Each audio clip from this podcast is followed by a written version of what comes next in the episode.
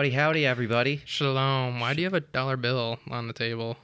I it was in my pocket. Anyway, welcome to Back Row Lessons, episode seven. Yeah. Are- really? Yeah, episode seven. Somehow we Oh, haven't been Wow. taken down by the big podcast, big history podcast. They haven't come for us yet. Yeah. seven episodes of this season. We missed a week. Um, Paul had to help me clean my room. It was a very dirty room. Yeah, very bad. Bad. A bunch of crunchy socks. a lot. I didn't even question the origin of the socks. I just Yeah. I just helped out and kept my head down.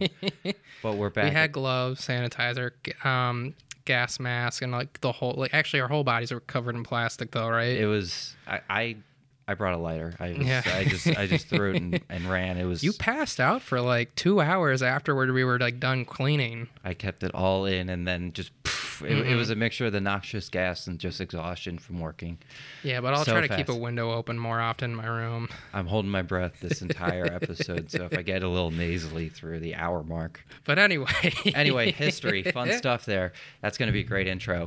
Uh, it's back with a lot of excitement here. Mhm. Episode seven. What happened last episode? Last episode, we had uh, a run in with some bears, Oh yeah. the dictator's head on a stick, oh yeah. and uh, a big old war uh, for uh, a series or a season that said that we're going to be talking about the American Revolution. We spent exactly, I think, zero minutes on the American continent there. Perfect, I know, but this episode's going to be almost entirely in the Americas and kind of going forward. It's going to be in that way. Cool. So Uh, we're like some people from last episode going on this one. Well, let's let's just hold up one second. Let's just say thank you. Oh, to every- yeah. to all of our listeners before we talk about some dead guys. Mhm. Uh, Thanks again. Thank you, for everyone who's listened, anyone who's listened or left us a review. It's something we always Please leave us a review. we beg, Mhm. we we uh you know barter anything that we need. We haven't bartered yet. That'd be payola, but we we're we're deeply appreciative to anyone who spends even the slightest amount of time reviewing yeah. us. If we get a hundred reviews and a few more listens from people, perfect. if we could get any i'm happy i'll be honest Yeah. It- you know it's just appreciation to see someone even spend like i said the smallest amount of time to give us recognition Mhm. i know it's hard i've reviewed like maybe three podcasts in my life and that's going to like 2006 pretty much so i know it's a hard effort to swipe just slightly further down on the page but it's deeply appreciated and we always are so happy to see people enjoying the Mhm. show uh, any feedback any thing of that nature you know if you tell us tell me more about these bear fighters i guess i can i can lean into that. I don't know how much more i could i could find stats but one last thing before getting into the history we just as we always like to say it's all real. It's research Oh, yeah. stuff. It's uh, nothing i could come up with. I wish i could make this kind of stuff up. Uh, I, if i could i would be famous. I would be idolized it's everything I would dream about, Nolan. Damn it! why? Why am I here? No, I'm just kidding. Uh, and kind of an analogy I made last week that I'm gonna be kind of drawn on because I think it's very adept. Is we're kind of on a road trip here. We're all in the car, and Close your eyes and imagine. uh, oh, I saw where you're going. I thought, I thought you were saying like you're in the car, close your eyes. I was like, I guess, but no, Not if you're driving. not if you're driving. Please don't close your eyes. There, that's our PSA for the day. Boom. Yep. All goodwill taken care Boom of. boom. But we're on this road trip. I know where we're going. We're gonna get there. I promise. If we're going on a little bit of a detour, I, it's it's worth it. I promise. You're gonna be like, whoa, this is some interesting, kind of weird, Mhm. just fascinating stuff that. Like I know I have a very low bar for what's fascinating, but I swear it's going to be worth it. I, I promise that. But as we all like, or not we all, but as Nolan and I like to say every episode, Mhm.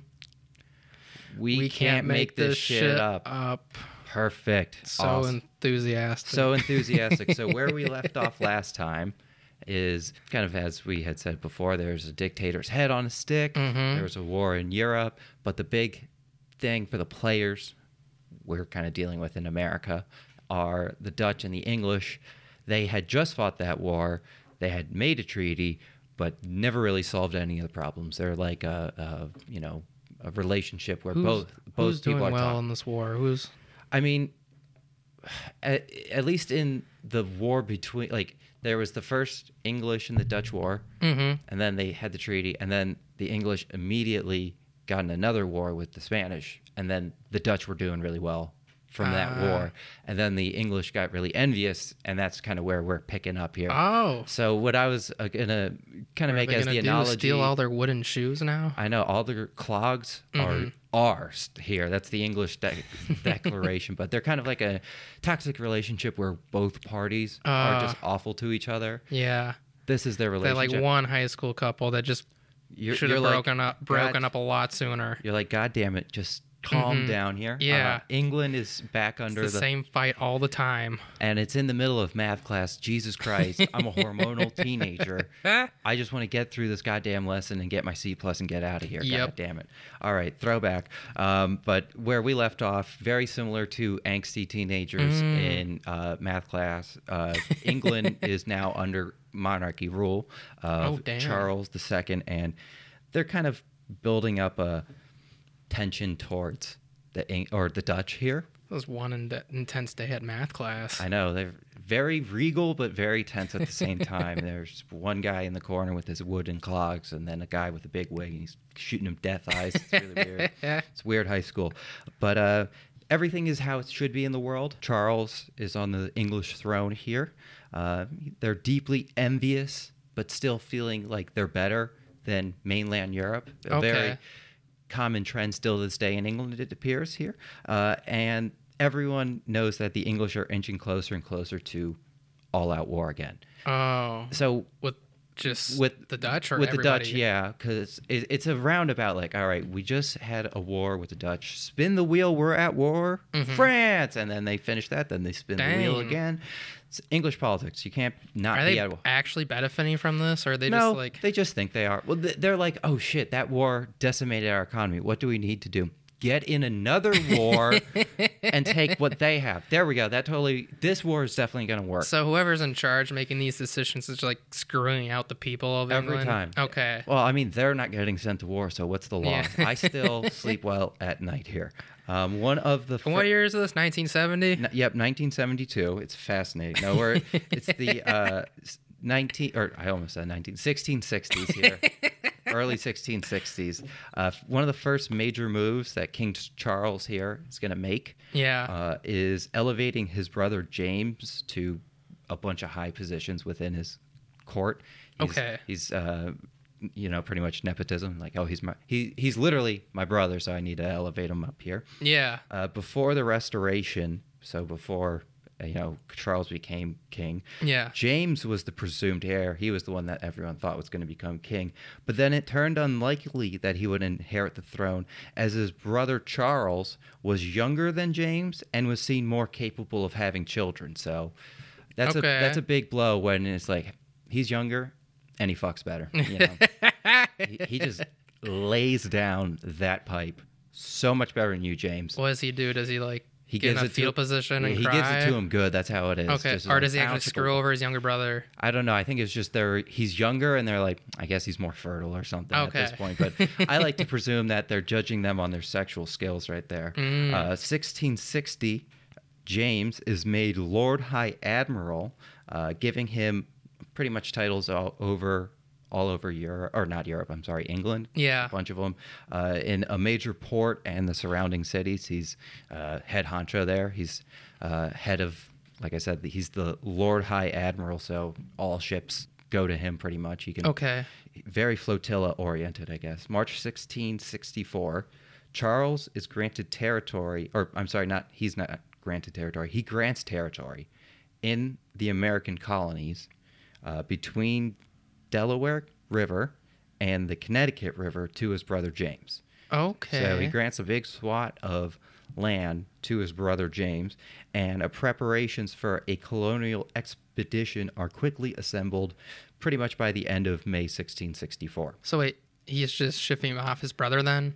Not really. He's giving his brother a big plot of land in the New World Okay. to kind of, they see it as, you know, a burgeoning kind of enterprise. So he's like, you know, we're a very small island and he wants a lot of land. Where where do we have a lot of land? oh, not on this island. Let's go with that part over there here.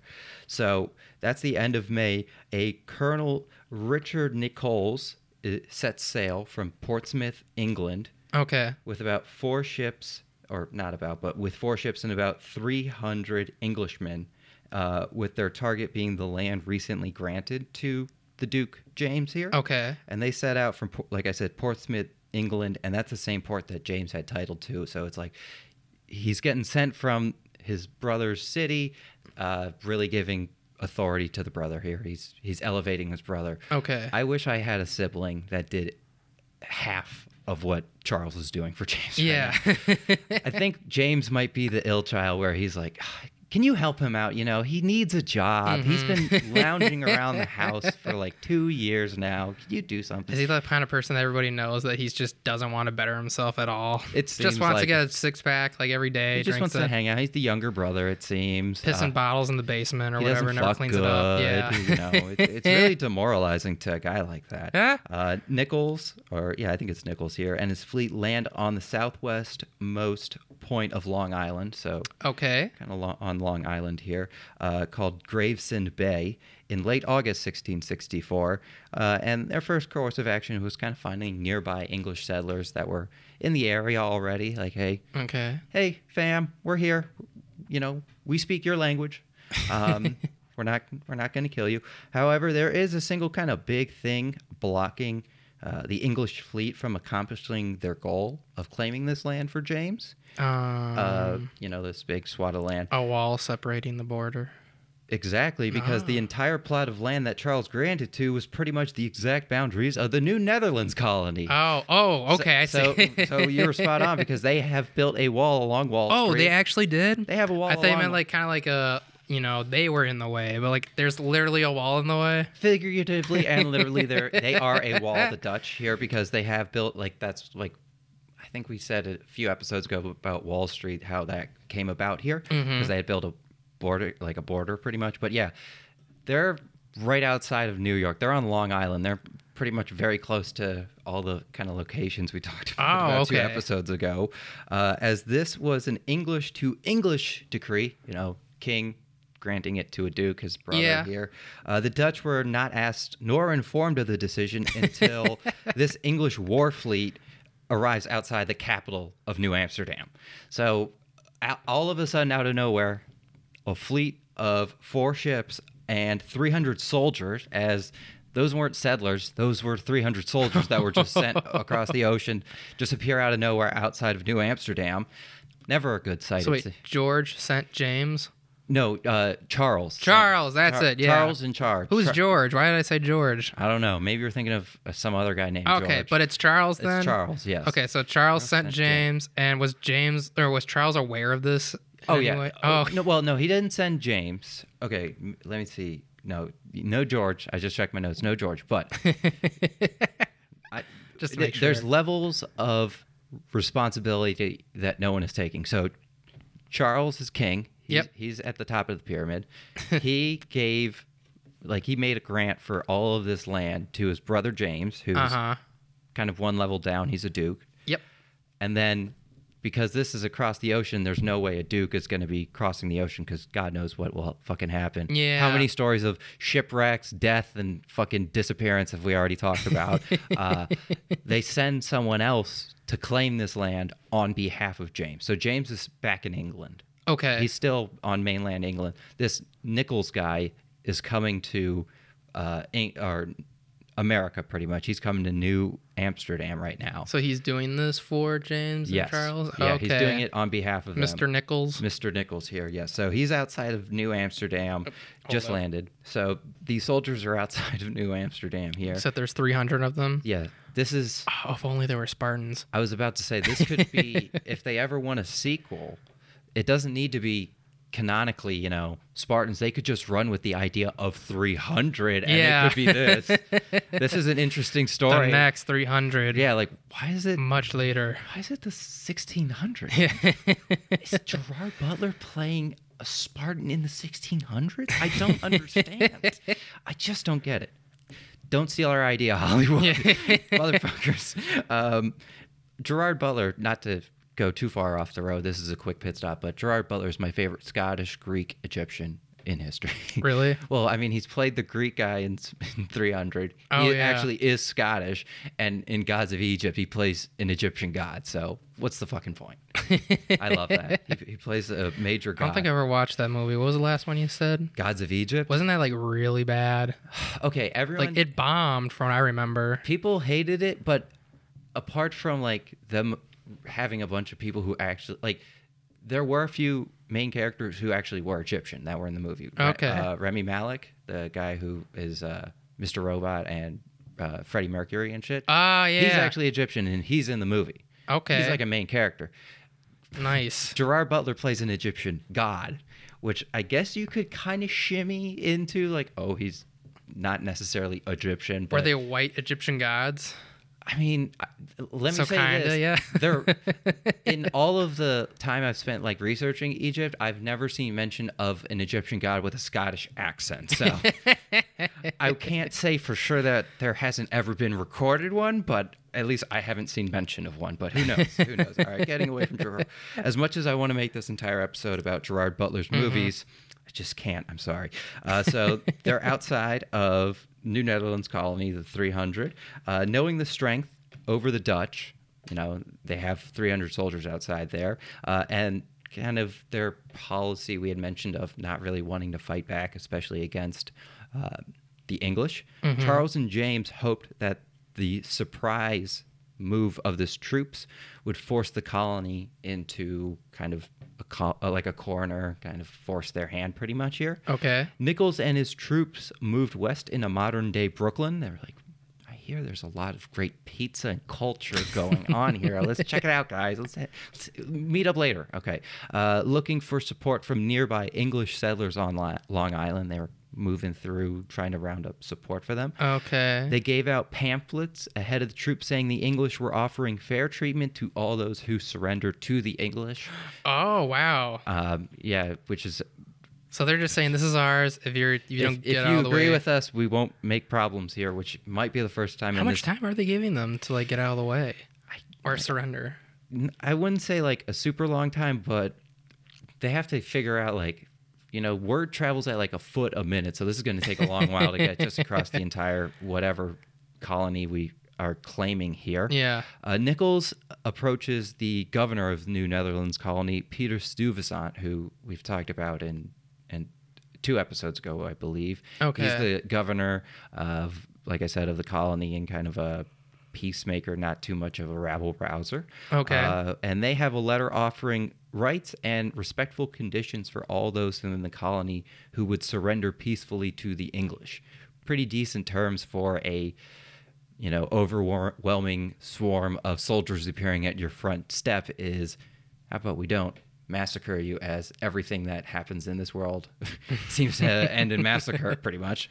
At Stuyvesant, or at first, not at Stuyvesant, but at first, Stuyvesant favored resistance against the English. He didn't really want to give in to them mm-hmm. and tried to convince the politicians and merchants of New Amsterdam to keep word of Nichols' surrender terms secret as he found a way out of this. He wanted to buy a little bit of time, figure out if there's anything they can do to fight this off. You know, doesn't look like there's anyone behind this 300 group. You know, they should have just watched 300 and realized just how strong a group of 300 warriors are.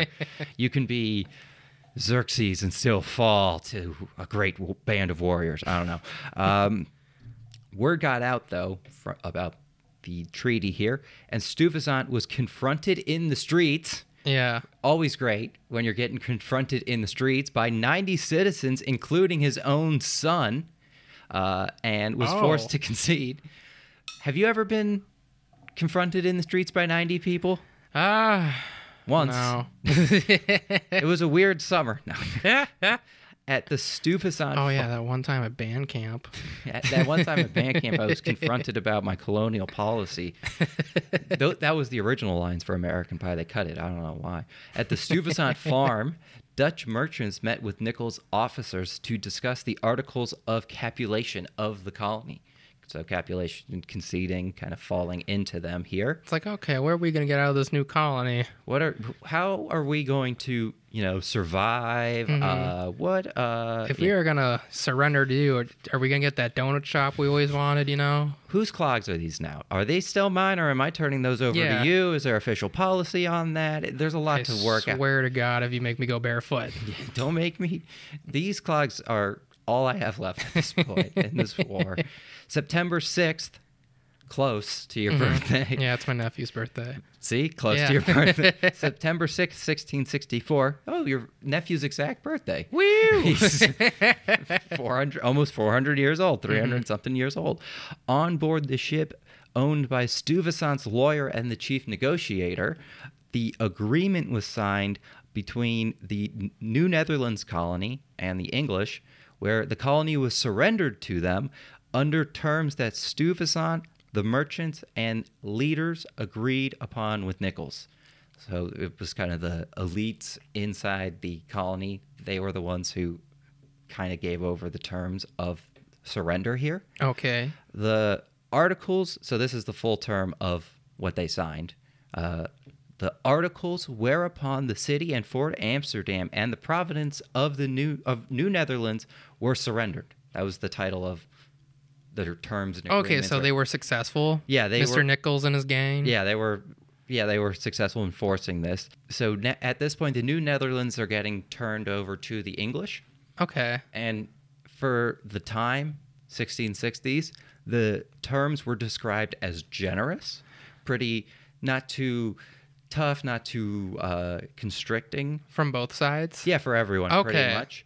Um, they Dutch settlers were allowed to stay on their land, and religious freedom was upheld. They didn't. They weren't forced to convert. Nice. In, Okay. in the written terms of the agreement, before the lines about respecting land and property is kind of interesting language. Is Mhm. uh, it's up there? Is language that quote all public houses shall continue for the uses which now they are for, meaning all local pubs are willing to stay open and operate.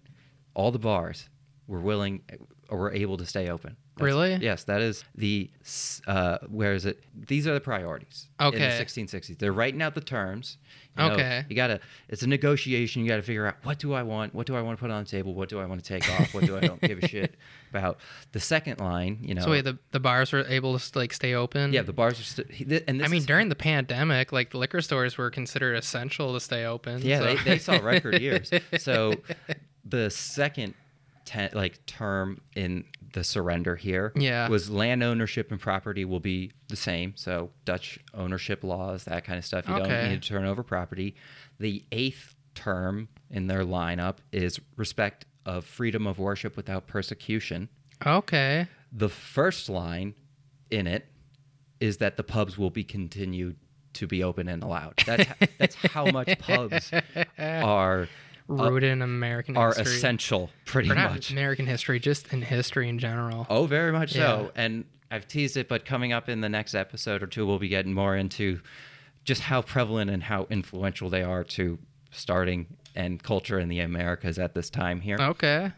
James wanted the negotiations to be generous terms, purposely, as he saw the profits of an intact colony more appealing as the spoils of a looted and destroyed colony, kind of ripping everything out. He's like, if, it's a crazy idea, I know, guys, but if we let this trade center continue to trade, I think we'll make a lot of money from it. it's weird. I don't, I don't.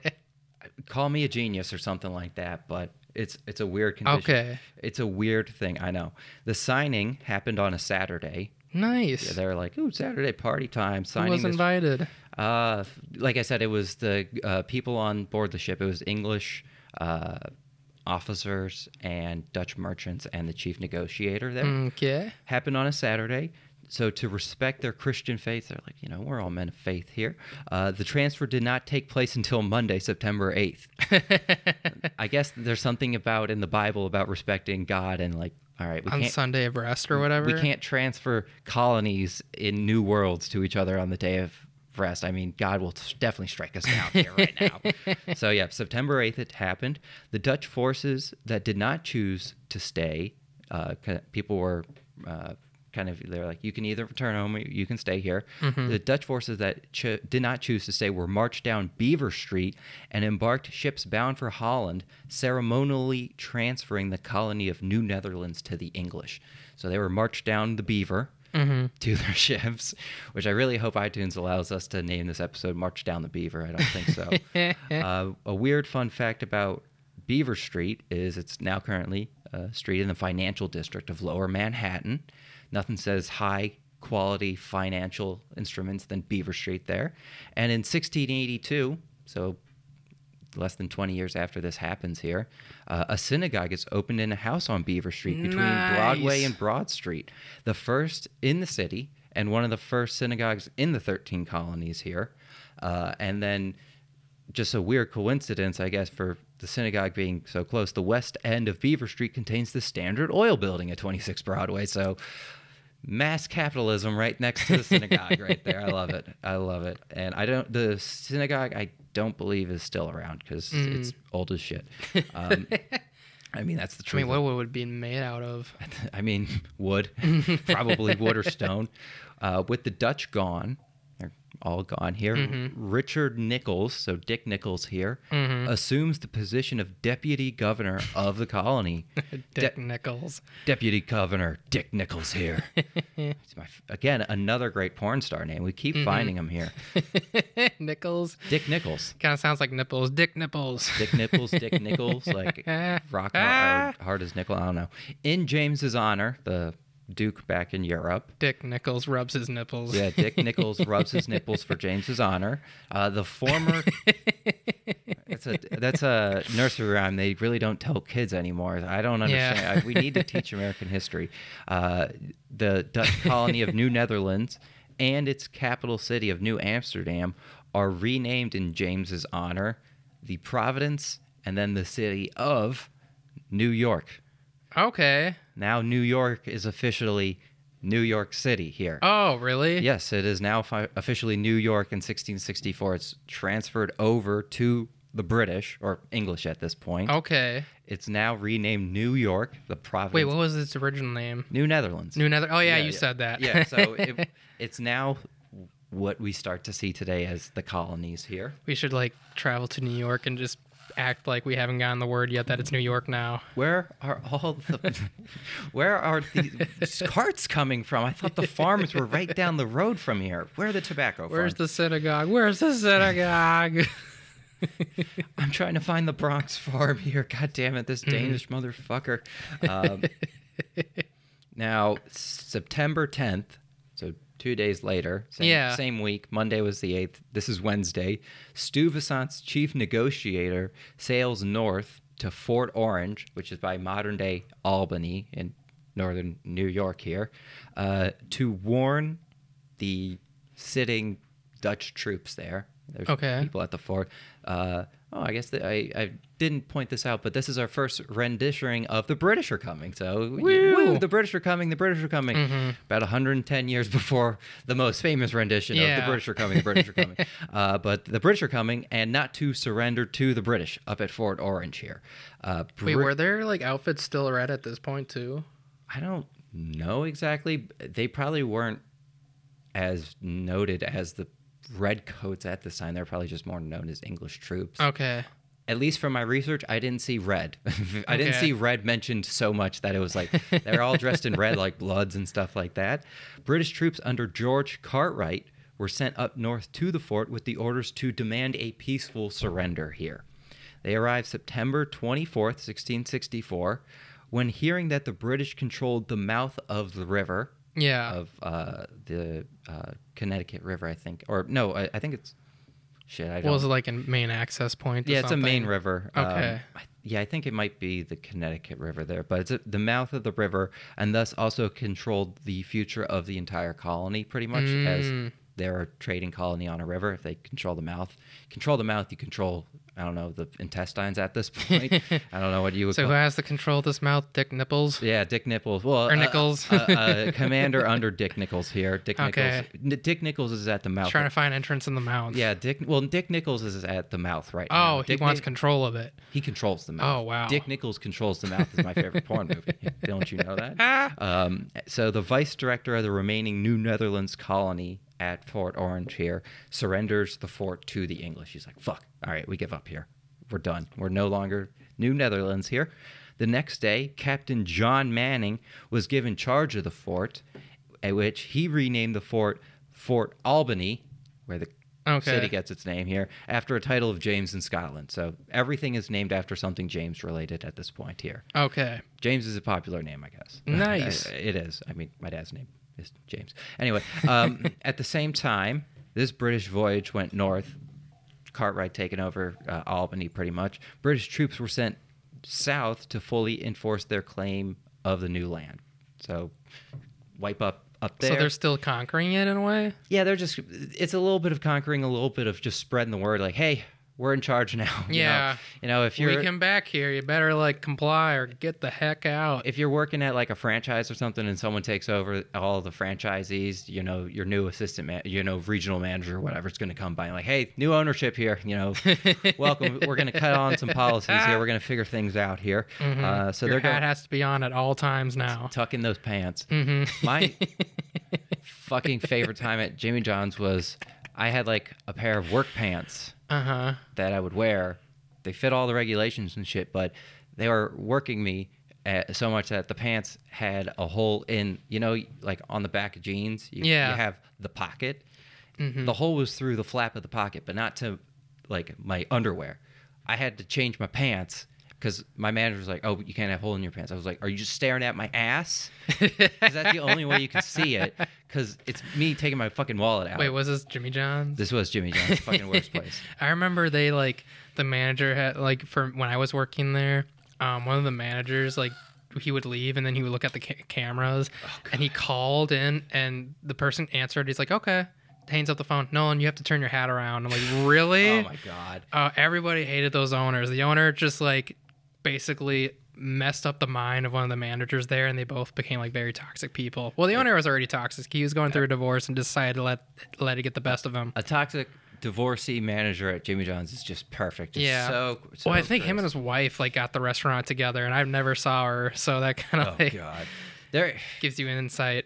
There's so much fucking stupid drama. at, I assume every J- Yeah. Jimmy John's store in the fucking world here. Don't go to Jimmy John's. Exactly. That's the, that's our other PSA of the day. Don't go to Jimmy John's here. So they're going south here uh, uh, to take over the land here that was last episode or two episodes ago Swedish, then taken over by the Dutch. Now it's getting Yeah. taken over by the English. So third ownership here, third owners in town. The English took Fort Christina or uh, or Altena, pretty much. Like it depends on who you're asking. Okay. One of these renamed forts peacefully from the locals. They were like, I'm not giving up, or I'm giving up here. When Okay. the troops arrived at New Amstel, the director of the settlement led a retreat with some of his Dutch citizens to a nearby fort of Fort Casimir to protect themselves from the British here. So they see the British are coming and Mhm. they retreat here. Sir Robert Carr, the British leader sent to deal with this, signaled to his troops and they fired cannons into the fort and led a charge to seize the building there. People who had just retreated in there. The soldiers then pillaged the surrounding settlements, even though residents made no resistance. They still caused some chaos here. Uh, Robert Carr, Bob Carr here, seized property, crop harvest, some 200 sheep, motherfucker, horses, and cows, and then also destroyed a brewery and a sawmill. That's just mean. Why'd you have to destroy the brewery, man? Wait, did he destroy all those things? Yeah, he destroyed. He took a bunch of like cattle. Okay, he bunch took of them. animals. Okay, at least yeah, no, he didn't destroy like 200 breweries. That'd be fucking crazy. Yeah. That'd be a legit war crime. Like Yeah. even, even the 1600, they're like, whoa, that's a lot, man. That's like the entire continent. But yeah, he destroyed pretty much the entire like surrounding area because they ran into a fort. Hmm. Uh, Carr then proceeded further south and pl- this is just mean and plundered a Mennonite settlement in present day Delaware. What did, what did the Mennonites do to you, Yeah. man? They've never done anything to anyone. Like maybe other Mennonites. What are they doing? Or what? Just their- hanging out. What's their cause or what's their purpose? They're just there. They're Okay. just Mennonite things. I don't know. okay. You'll, you'll just see them in the airport just hanging out. That's the only place I'll see them at the airport just hanging out. but wait, wait, no. Like seriously, what do they do? Th- I I'm aware know. of their names. I'm not sure what they're into these days. I assume they're just like super Christiany, but like Ah. collective, like co- like uh like a commune kind of thing, like an enclave. Okay. I only like mentally think of them as the Amish that use phones and pho- and planes because they look like they dress like them, but they're like. I mean, I need to get my business done on my phone. Yeah. so- and I know Amish communities have taken to technology, but it's just how I always think of them because I see them at the airport. All the Okay. time. They're probably the ones that are best at like not letting social media get to them or using it at all. They're they're the one they they don't need Rumspringa or whatever. Their whole life is it or something. I don't know. but yeah, so he d- goes and plunders a Mennonite settlement, which is like I said, dick move. Uh, Carr's behavior angered Governor Dick Nicolls here, Okay. whose policy was to avoid conflict between the settlers and the new government. He- Yeah. he really wanted you know good terms and So shit. was he actually trying to make sure like everybody was going to like kind of benefit from this or not get any everybody was not going to get screwed over? He his orders, at least from James, which were good orders, were I mean, they, he didn't. Um, Nicolls didn't kill anybody though, right? Yeah, no, it was a peaceful taking of the entire colony. They- Okay. that's why I said it would be a great 300 movie because it's just crazy. Yeah. they walk in and they take it. like it's just a a, a wild. Okay, you know, so rush. compared to what we've been listening to, this is actually like so pretty far, humane. We're almost 40 min- minutes into the episode and we haven't had a massacre yet. Yeah, compared to like the last few yeah, episodes. where it's just woo slaughter, uh, s- woo woo yeah, Slaughter. Yeah, uh, but so Can't yeah, his policy, slaughter without laughter. exactly. That's why that's that's our new slogan there. Um, Back row lessons. Slaughter without laughter is just S.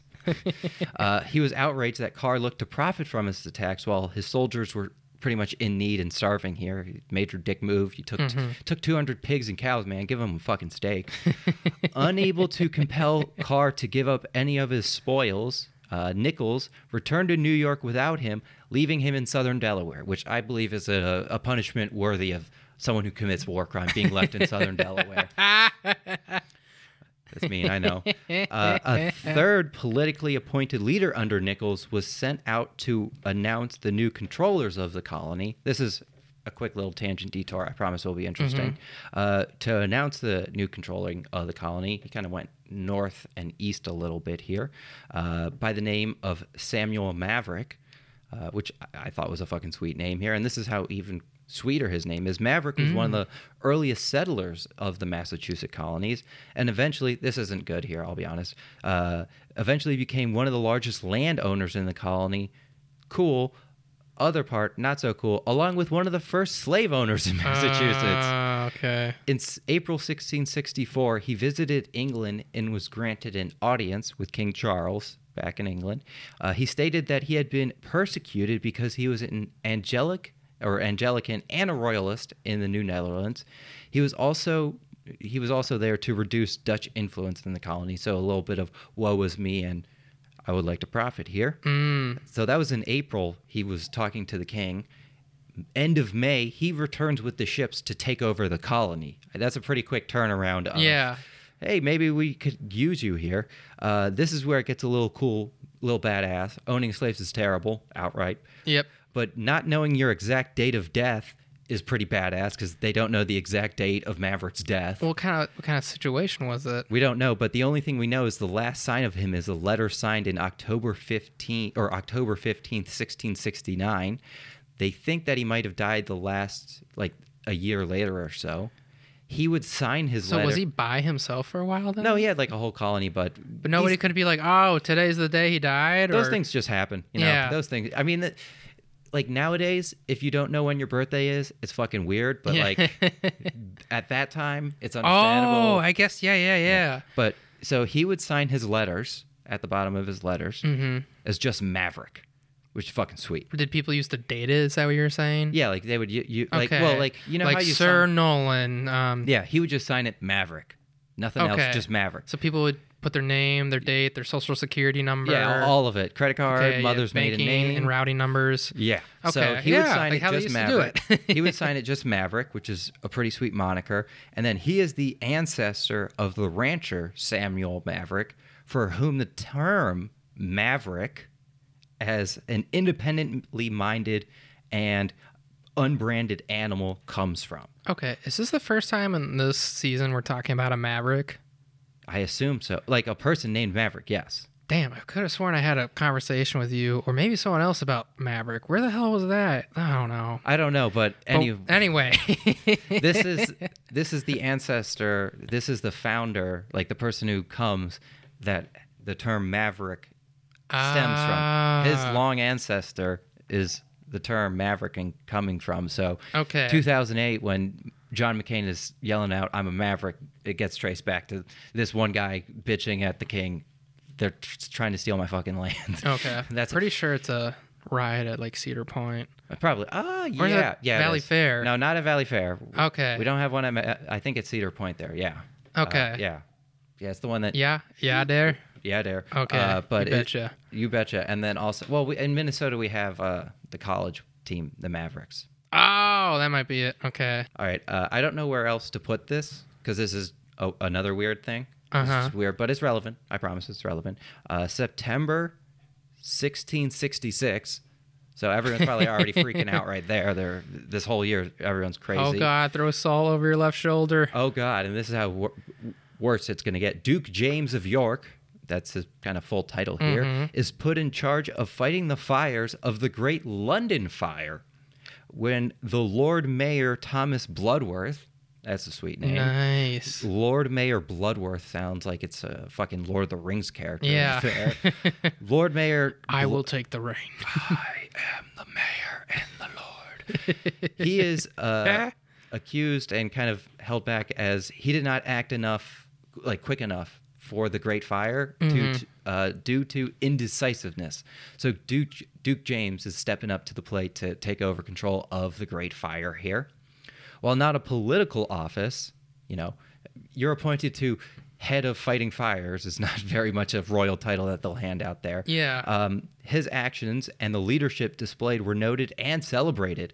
Quote, the Duke of York hath won the hearts of the people with his continual and indef- in, whoa, de- uh, indefatigable, indefatigable. Mm. I'm just going to say Indefap- indefeasible pains day and night in helping to quench the fire, a witness wrote in a letter.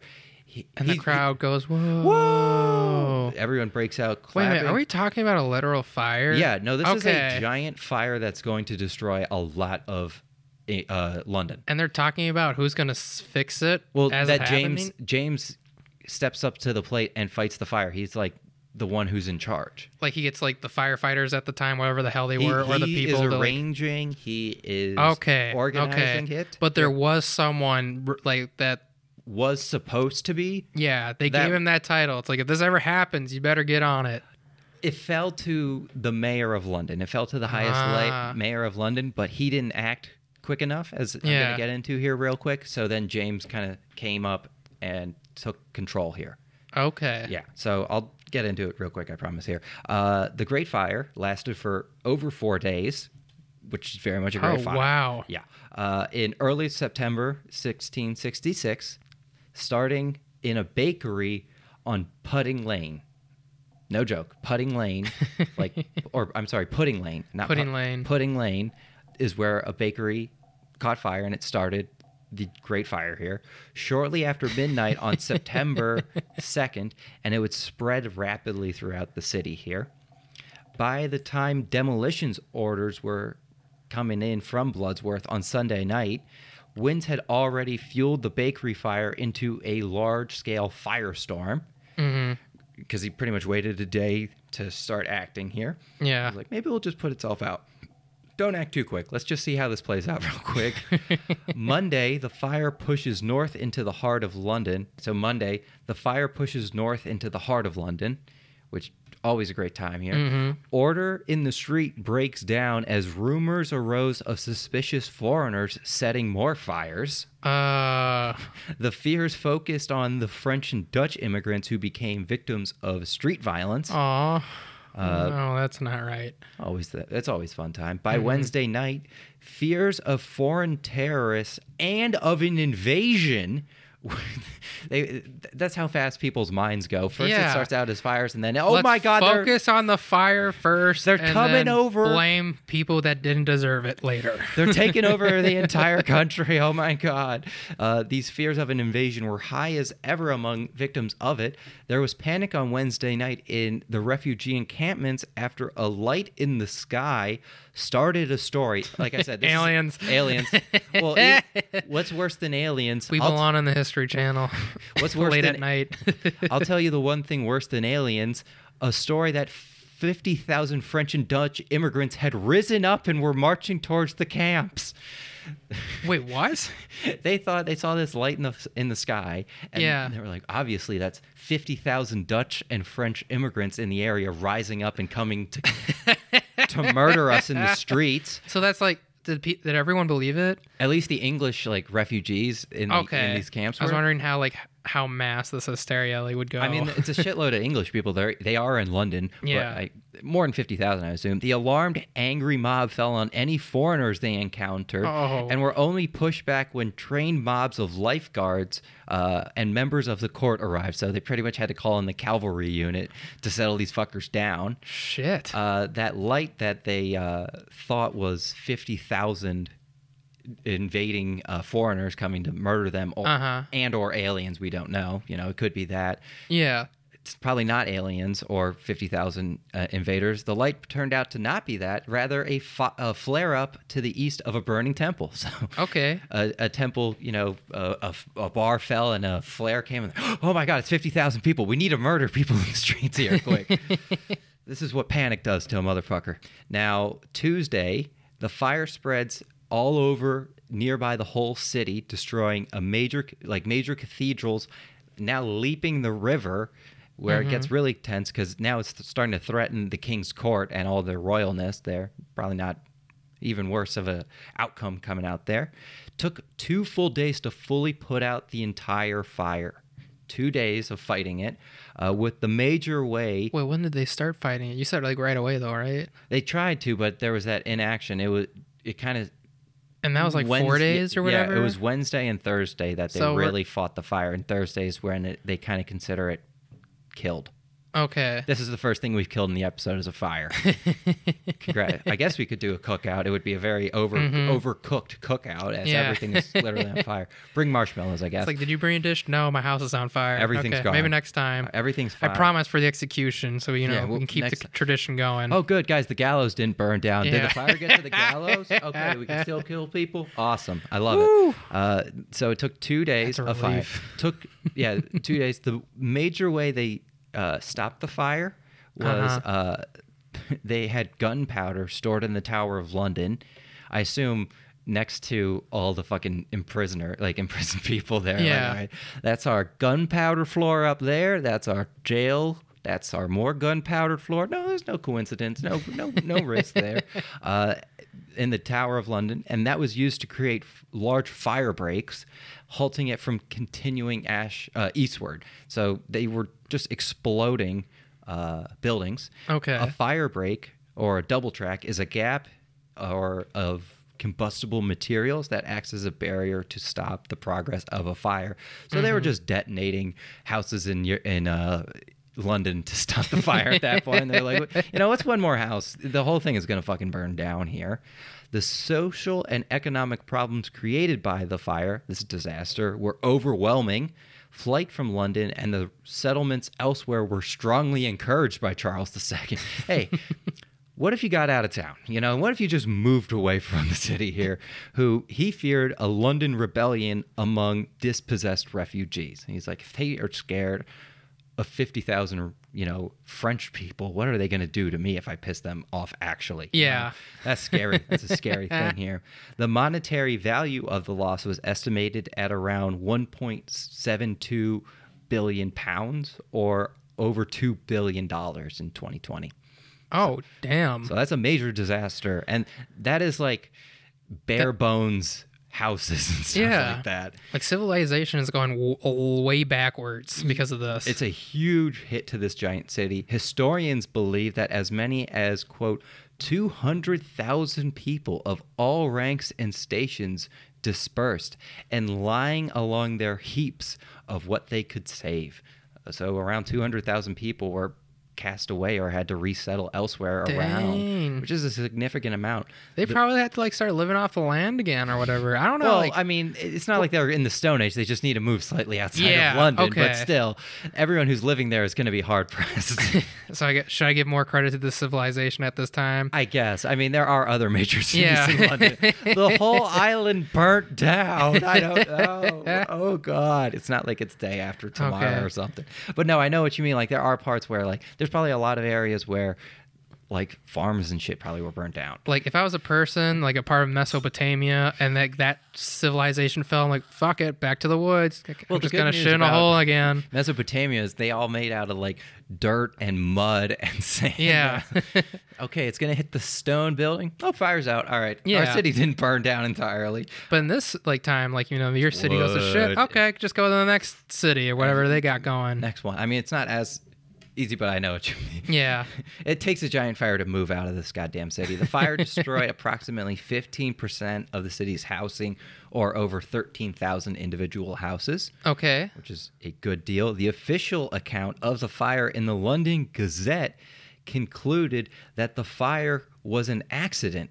Quote, it stressed the role of God in starting the flames and of the king in helping to stem them. So, kind of pitching it as this tragedy happened by God's will and our king is there to save us. Whew, thank goodness. So for that. God was like testing the king. God was really pissed off at that baker on Yeah. pudding on pudding lane and wanted to punish him and everyone was just caught in in his web of destruction. Okay. Uh, I can see how people would go there.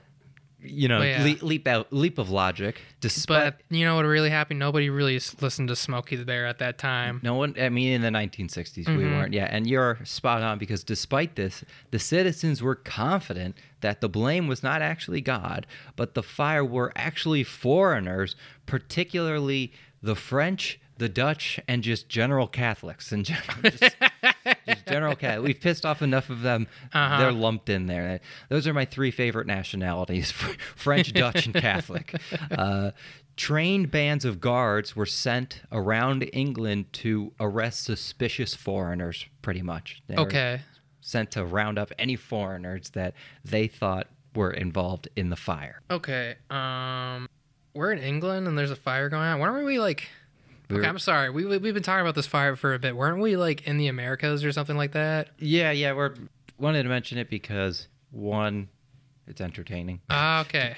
That's about sixty percent. Uh, two, it's James, and we were just talking about the Duke James of York here. Okay. 'cause that's where New York's name comes from, and this is in the same time period, like two years later as New York, hmm kind of sending that expedition here. So it's that's how we got there, and why I talked about it on top of just being you know entertaining.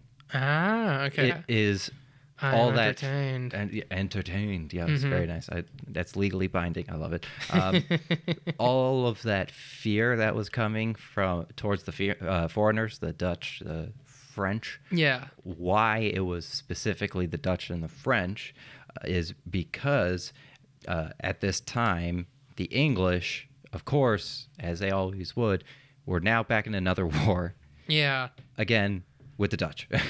Okay. Get ready for it. The first first one was called the First Anglo-Dutch War. They're hitting us with the very creatively named Second Anglo-Dutch War here.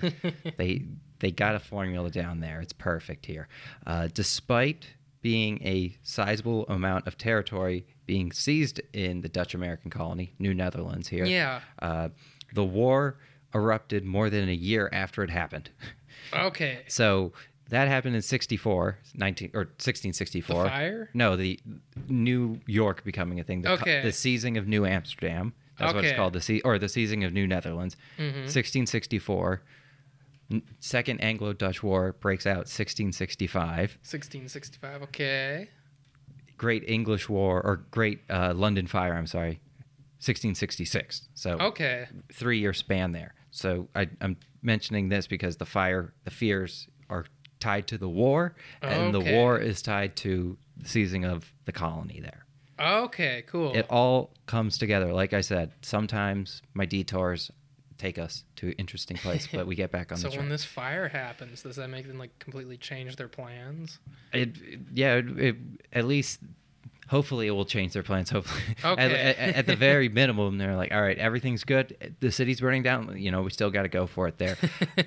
so the war broke out uh, in June 1665 here. Okay. At the start of the war, both the English and the Dutch wanted to earn a decisive battle early on. They wanted to win a pretty strong battle here.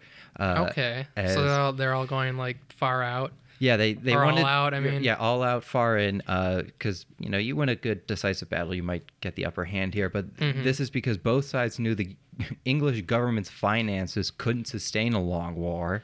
Okay. So they know the English government's broke, and that an English blockade of Dutch ports would bring about economic ruin. So both sides realize, you know, we're both fucked if this war goes any longer than it has to, which is a weird way of like, Especially, like, getting you- into a war. Like, what if we just don't attack each other? Okay, no, you know, get out, fucking Yeah. leave the f- f- leave But the room. I feel like the English would try to like take time to not go to war after a fire or whatever.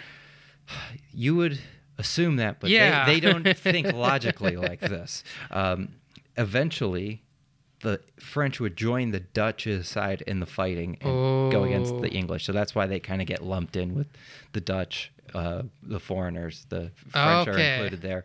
Uh, they're they're allies in this war here.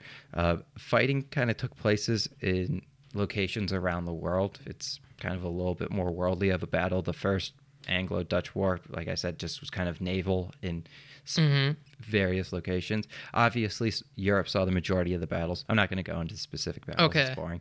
Um, fights also happened in South American c- territories claimed by the Dutch and Europeans, so there's some fighting going on down there They're all over the place.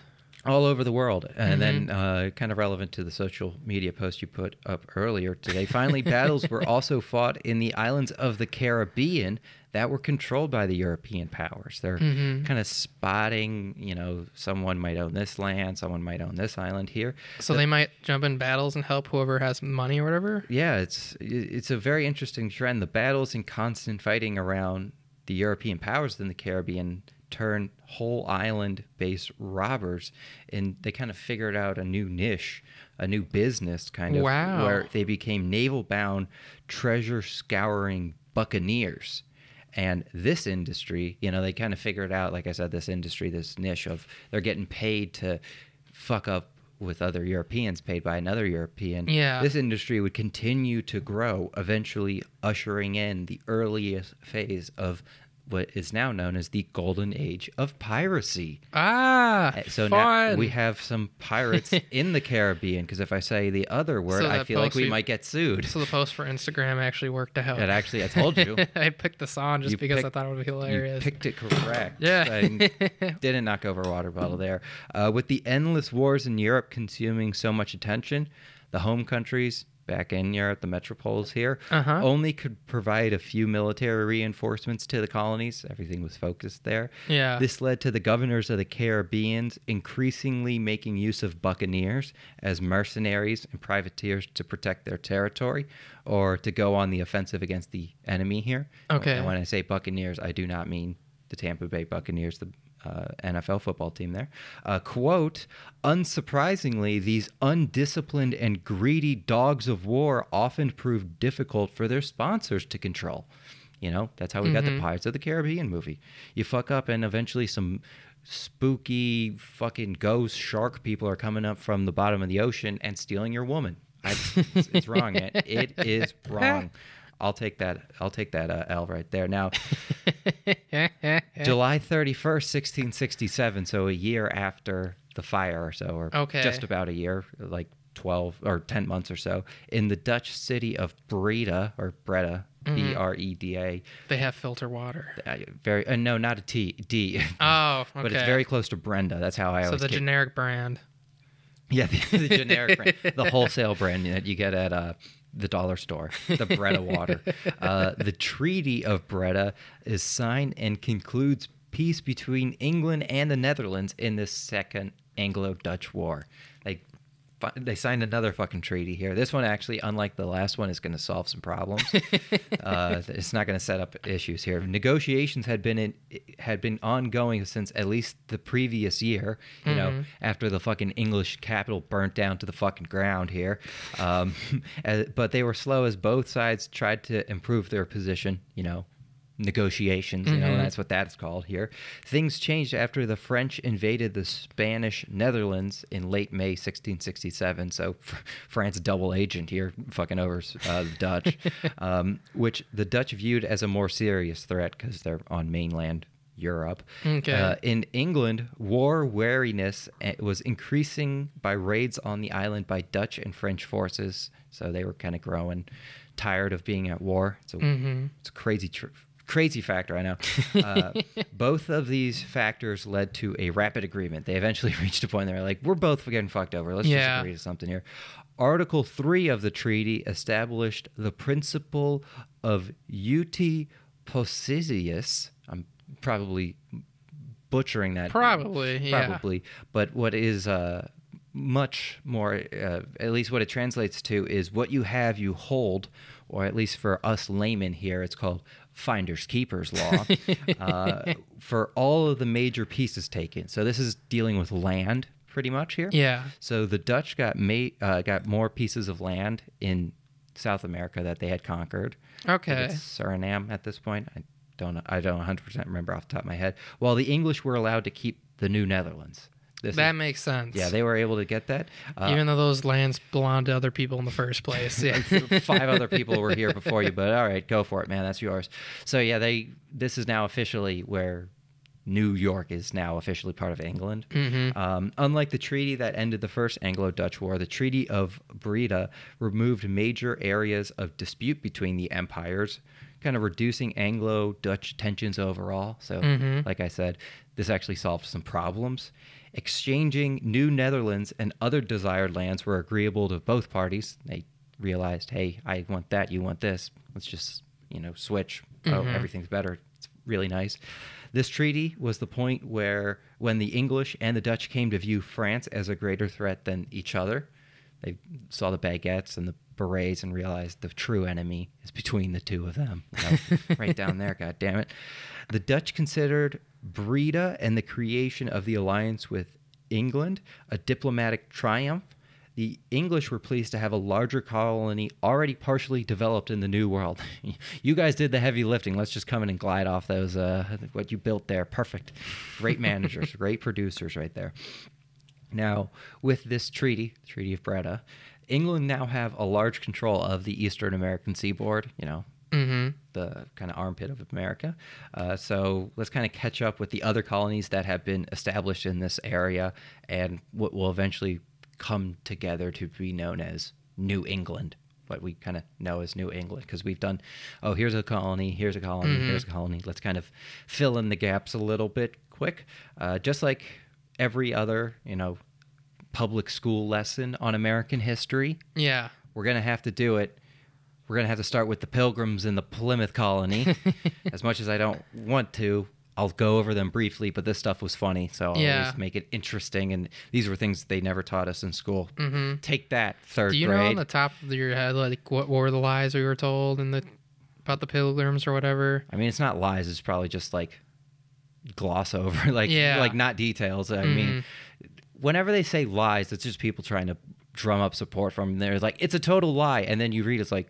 That's just a little more detailed than it was. Like, Yeah. there's very few outright lies that haven't been like debunked or told. Like, the one I think about is like, oh, blood is blue, Okay. and then you get oxygen, it turns red. It's like, no, it's just all red. So they left stuff out like in schools because I feel like our I mean, yeah. parents got like a like a way different story that we did. We didn't really get Probably. we didn't really get a story. It was just I not really mentioned. Yeah, they just leave things out. They're not really going to be talking about rich, complex things to third graders. Okay.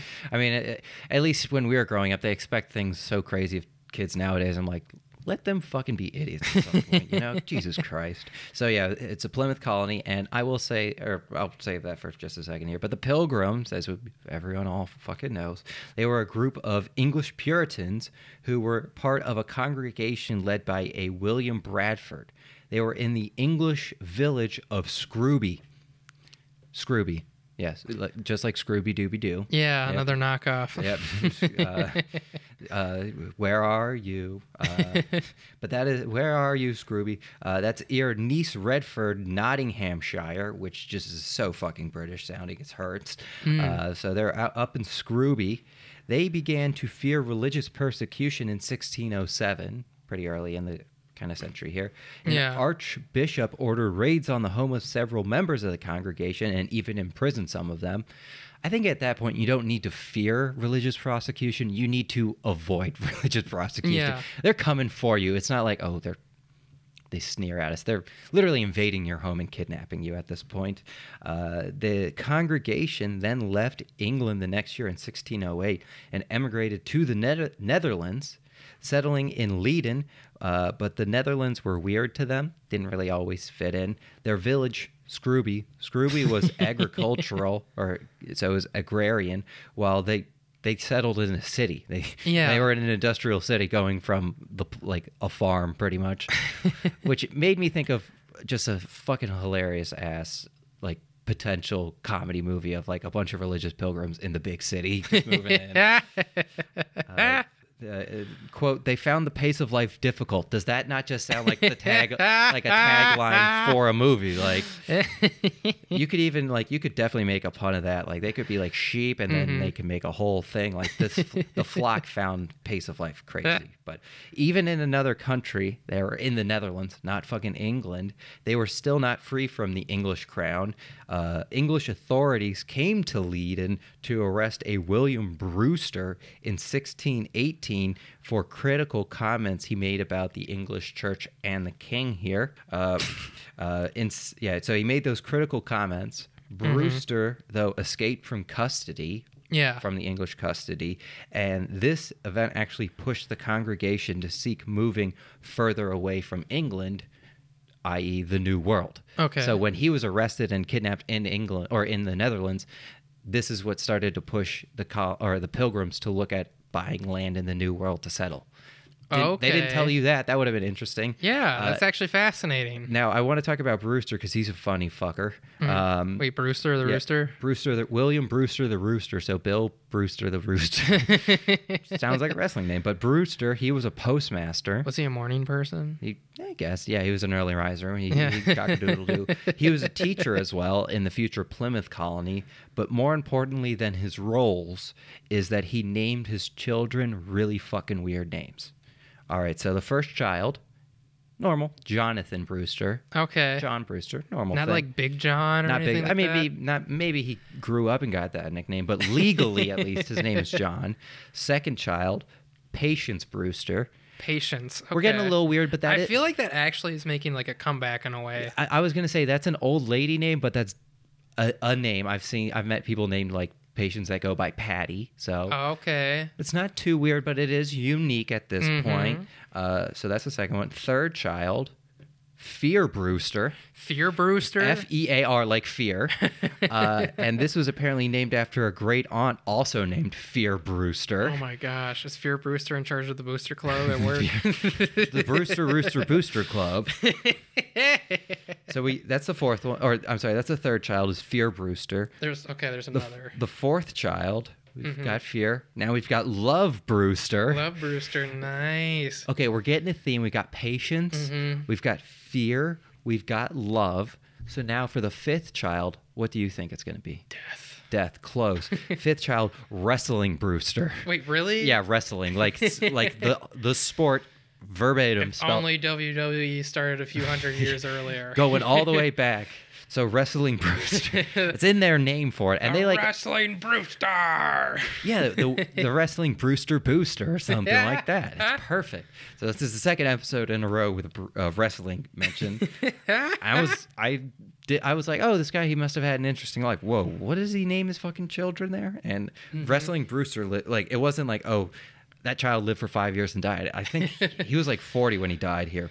What if like his wife is like, let's name him Christopher? Fuck that. We're gonna name him the wrestler Booster. You see these other kids' names? We're going unique here, bitch. ah, you, Uh, you so- do this every child.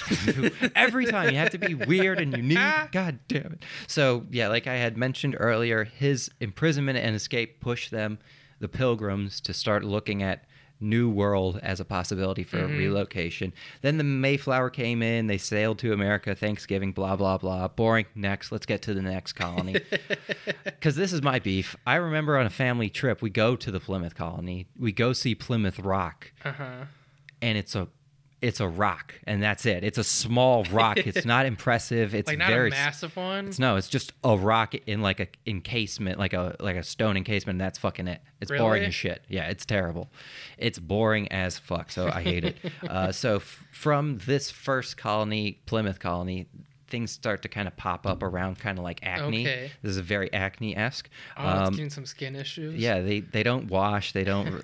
they eat a lot of sweets. It's, it's very sad. It's very very sad. Uh, the 1620 saw settlement driven towards what would eventually be called New Hampshire. Ah. Um, this is going to blow your mind. Named after Hampshire, England. Whoa. Uh, and what do you think attracted the settlers to when you think of New Hampshire nowadays? I know you, you think of New Hampshire quite often Mm-hmm. nowadays. I know it's always on your mind, but what do you think attracts people to New Hampshire? A shire full of ham. A lot of pigs in this area, Yeah. a shire full. At least at this time, they maybe brought the pigs, but the big thing that drew them there was its reputation as just being lustrous for fishing. I don't, I don't get Really? it. Yeah, I, I don't think of fishing at New Hampshire. There's like a little sliver that touches the ocean, but that's about. Wait, fucking, is like the Hampshire in England where it's named after? Is it like a port city or whatever? I don't think so. I mean, if it I don't was, know. that would make sense. maybe that's where they came from, or Mm-hmm. maybe the guys from there. Who knows? They just put a new in front of it. Uh, so fishing and then timber. The majority of the largest settlements of the colony were close to the ocean shores. I mean, it, they who knows here. Eventually, in 1629, the province or province of New Hampshire would be established and then have kind of a rocky history. Sometimes they'd be successful, sometimes kind of harsh. They're still Okay. going strong in 2022, so I guess it worked out here. 1629 also saw the establishment of the Massachusetts Bay Colony. Uh, that kind of spread out from the Plymouth Colony and settled along the coast in 1623. Kind of grown from there. It's not too bad. 1630s though saw a giant wave of new colonists come. This is where it starts to pick up into high gear. Okay. Uh, along the land south of the Massachusetts Bay colony, closing in on the claims specifically of the Dutch. They're kind of closing down closer to the boundaries of the New Netherlands colony, Okay. settling it for the British here. Uh, the various colonial projects would be established along the coast north of Long Island, along what would become Connecticut here. Um, dotting the coast pretty much just boom boom very much acne-esque like i said. Uh, the first one was the saybrook colony saybrook uh, established by john With- winthrop the younger because he's the junior the son of the governor of the massachusetts bay colony john winthrop the older just if you need a clarification on that. He's the younger you're the youngest? Okay no older i see i see okay good. Um, the original settlement settlers the settlers of Saybrook, included an esteemed and respected English military captain uh, named Lion Gardiner, which I only mention him because that's a fucking sweet name. Yeah. His first name is Lion. You don't really see that all He's that a lion gardener. Yeah, take that as you will. Yeah. Yeah. like he's either really badass or he'll fuck up your plans. it's one of the other guys. Uh, the colony was named in honor of Lord. uh, So the colony's Saybrook. Yeah. So it's named in honor of. Brooke. You're right, Lord Say and Lord Brooks, who were the holders of the colony's land. So literally, Brook and Say. What should we name it? Saybrook. There we go. We got it. Yep. We, Mhm. got it, guys. Everybody goes Brook. What? Why? What are you saying that? Say what? English er, early settlers of the colony. Say what? Say Brook. Mm. Uh, early settlers, boom, there we go. Uh, were ardent support. Everybody, Brook, Brook, Brook, Brook, Brook, Brook, Brook. Say Brook, Brook, Brook. Brook. They, I'm sorry. the settlers of the colony, like the first ones, they were ardent supporters of Oliver Cromwell. Mr. Head ends up on a stick in a box, pretty much. Uh, in the 1630s, it was actually rumored that Cromwell was thinking about moving from England to Saybrook, so Okay. across the ocean. They were like, he's definitely coming soon, guys. It's definitely it's coming. I swear. He's he'll be here any day now. I promise. Now, uh, by 1638, though, the plans for the Saybrook colony were abandoned, mainly because Cromwell had moved from one city in England to another city in Yeah. Europe, and all the hype died down on him moving. there. so this this pretty much doomed the colony. So people just left, and it's like a dead town or No, whatever. a, one guy didn't move here, and people lost all confidence in the Oh, colony. Oh, okay, I see, I see, okay. He moved closer by. He was like, I don't really want to move across the Oh, ocean. Everyone's okay. like, I don't think this colony is going to last. the sub- the sponsors remained in England and were politically and militarily active in the English Civil War. Mm-hmm. So they kind of had other things going on to support this high in the sky pie idea of uh, a colony. I mean, if they didn't have other wars to begin with, they might have not had the Civil War. That's not like. on the table. Yes. I told you this, Nolan. You always have to be at war. God damn it. As a consequence of the English Civil War, uh, the colony here struggled, and by 1644, Fen- Fenwick, uh, who was kind of a leader of the colony here, Uh-huh. agreed to merge the colony with the more vibrant Connecticut colony a few miles away upriver. I mean, might as well. I mean, we're doomed, and they're Yeah. not. So it happens that way. Uh, nearby, nearby, nearby, Mm-hmm. nearby Brook, uh, nearby the Saybrook and the neighboring. Uh, so nearby these two colonies, Saybrook and Connecticut colony. Okay. Another kind of tongue twister. I got caught up in crime in the Connecticut colony, catching you know koi fish or something like that. I, I don't know, made off the top of my head. But between nearby these two colonies was another similar attempt at a colony. That, but this one is uh, kind of described as having a way different fate than the other ones here. This is called the New Haven colony Okay. a colony described as a quote series of disappointments and failures. so this was my bread and butter. I was like, I saw those words. I was like, ooh, yeah, baby, here. Um, now, similar to the Plymouth and the Connecticut colony, New Haven was founded by a popular Puritan minister Okay. based in kind of a religious uh, structure of Okay, society. So this si- society didn't last too long. no, it's not gonna just last. a- They came right away. They came, oh, one good win came, it was all over. Uh, so it was founded by the Puritan minister who, again, fled religious prosecution in English Uh-huh. or in England, but his name was John Davenport. Ooh.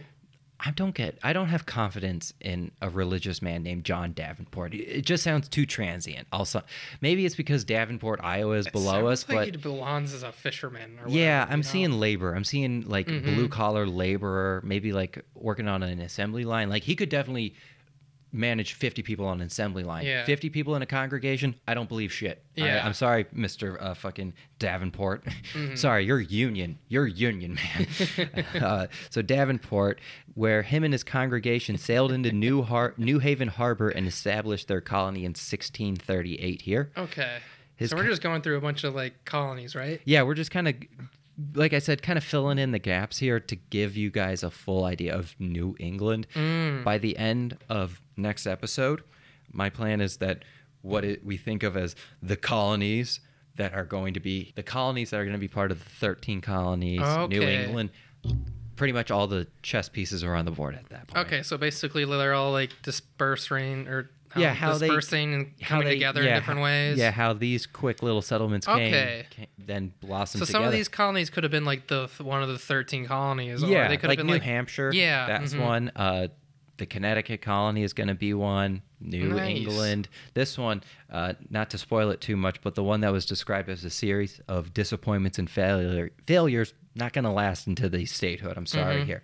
So in this congregation of John Davenport, Yeah. I guess he must have been a good preacher because his congregation was a good number of rich London-based merchants really. not a lot of uh, poor people, a lot of uh, kind of connected, richer individuals here. Uh, they so they come into the New Haven harbor. The New Haven colony expanded a lot through the New or the Long Island area. It's pretty much just right across the bay from them, along with spreading down into Delaware, even though the colonies of New Netherlands and New Sweden thought that they had claim to this area. So now three people are claiming this area at the same time. Uh, the treaty, so the spreading down into Delaware part is actually kind of has a weird after effect. The treaty with the Lenape in the area that granted the colony the land had no westward limit on the land because of this. Uh, they they kind of said like where the sun sets, pretty much. Uh, this became the legal basis of Connecticut's quote sea to sea claim of owning all of the land on both sides of the Delaware from the Atlantic to the Pacific Ocean, Jesus. which this claim would then set the stage for a war 150 years later after this. Okay. So this small little mix up between a tribe and a colony ends up causing a war 150 years after this. really? Yeah, again, weird little connections there. uh, the big thing though is the New Haven colony Okay. this is the colony we're talking about here, has no official charter of being a colony. Only in in word, not even in word. In, Oh. s- in thought, are they a colony? They're, Wait. they're, they don't have the paperwork. Are the people from like England aware of this, or like did they just like decide to be like, hey, let's A little do bit of both. They probably Okay. some knew this. Some of them were probably fooled and thought that that wasn't an issue. Yeah. Uh, so they arrived without any royal paperwork, nor had they purchased any land deeds upon their arrival in the area. Really great. They're literally just claiming that land at the Okay, point. they're not, just they're, they're not even going through like the ceremonial bullshit steps of like we're buying the land with the guns at the natives' heads. They're just claiming it here. Um, We're here now. Nice this is ours. They were effectively squatters on their land with no legal standings Okay. a great start to a colony. uh, and this is how well equipped they were when they first got there. A number of their early dwellings weren't buildings or shacks, they were caves or partially underground rooms carved into hillsides. So, how you were saying they like pretty. Minecraft. yeah, they, they were playing Minecraft, or how after the fire, you thought they like resorted to ground zero for for society. That's actually what's happening. They're living in caves and holes that they've dug at this I point. I mean, in a way, that would be cool. Like when I watch like bushwhacking videos online, but like it, like When it- people yeah, choose to do that. When it's Bear Grylls showing us survival skills, it's great, but not when you've crossed half an ocean for three months. and didn't you say these are like kind of wealthy people too? yeah, they were wealthy London merchants, so, So they're probably pissed off. they don't want to live in caves because they haven't. Uh, the political system that the colonists made in the New Haven colony. So they all hate Davenport at this point. they- they're not thrilled about the situation, I would assume. Uh, the colonists, though, because they can kind of dictate things, they come together and put together put a strict Puritan belief system for their politics Okay. and the growing movement of Cromwell back in England. So they care about Puritanism and supporting Oliver Cromwell back in England. Okay. Uh, Wait, did we like Oliver Cro- Cromwell? He's only a flash in the pan. I wouldn't say we like him. Okay. He's kind of a dictator, but Mm-hmm. we at least got enough out of him for an episode. So shout outs to Oliver Cromwell, I guess, I guess in that capacity. Um, so they're all about Oliver Cromwell and all about Puritanism. Mm. Uh, so things are about to Mm-hmm. So get they all lost their faith because Davenport like lied to them or whatever. gets pissed off. He's like, how did they all lose their faith? no one believes in me. Um, I would like to use this time to, you know, quote the very fa- famous song of "Let's Get Biblical" because this is about this is what's about to happen here, uh, and this is going to be coming to things like government and laws. To be eligible eligible to vote in the New Haven colony, Uh huh. uh, you had to be highly connected and pretty much high up in the church first. You had to be, Okay. uh, connected in the church, and you had to be not an indentured servant, a temporary resident, or just a general transient person. So you have to be established. You have to be settled in, Okay. connected with the church.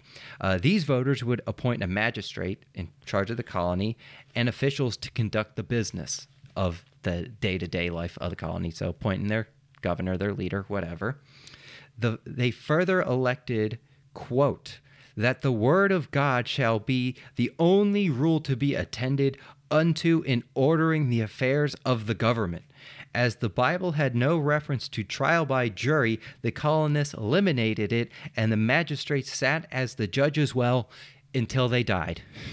So you are appointed as a magistrate and judge of the colony until you dropped dead. that is biblical as fuck right there. That is there's no need for re-elections or mm-hmm. any any questioning of the magistrate slash judge right there. Leaning into their skills back from England, as you said, they're rich English merchants and shit like that. Um, the colonists attempted to be a noteworthy port city in between the major settlements of the American seaboard. They wanted to be kind of the go to place for trading.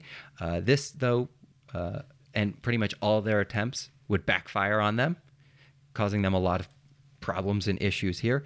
They were limited in their trading capabilities, so the colonists funneled their money together and constructed an 80 ton ship capable of crossing the ocean back to England, kind of for trading It's a operations. giant ship. It's a big ass ship, 80 tons here. John Davenport, our good friend John Davenport Uh-huh. here, is reported to have spoken in direct sight of the onboard crew. So the crew's on board the ship yeah. uh, and passengers. So everyone's in front of him. And he says this he gives us a prayer with the line, quote, Lord, if it be thy pleasure to bury these, our friends, in the bottom of the sea, Oh god. they are thine, save them. And everyone's like, why are, why are you saying that out loud, man? this is why we don't believe you, man. God so damn it. basically, if he like if they die, like accept us in the heaven or Yeah, whatever. ex- if if this ship sinks, please do something about it. Pretty yeah. much. What weird foreshadowing that is about to oh be. no. So this sets sail for London Oh, in January. no. Oh no! In January 1647, it set Uh-huh. sail. A year and a half goes by. No word or spotting of this great ship is Mm-hmm. reported in the New Haven colony. Summer 1648 comes around Uh huh. about 18 months later, during a strong thunderstorm that hits the colony, a pretty big, Uh, you know, storm there. Yeah. In the sky above, some colonists claim to have seen a vivid phantom version of the ship sailing, masts battered, and its sails torn from the violent ship.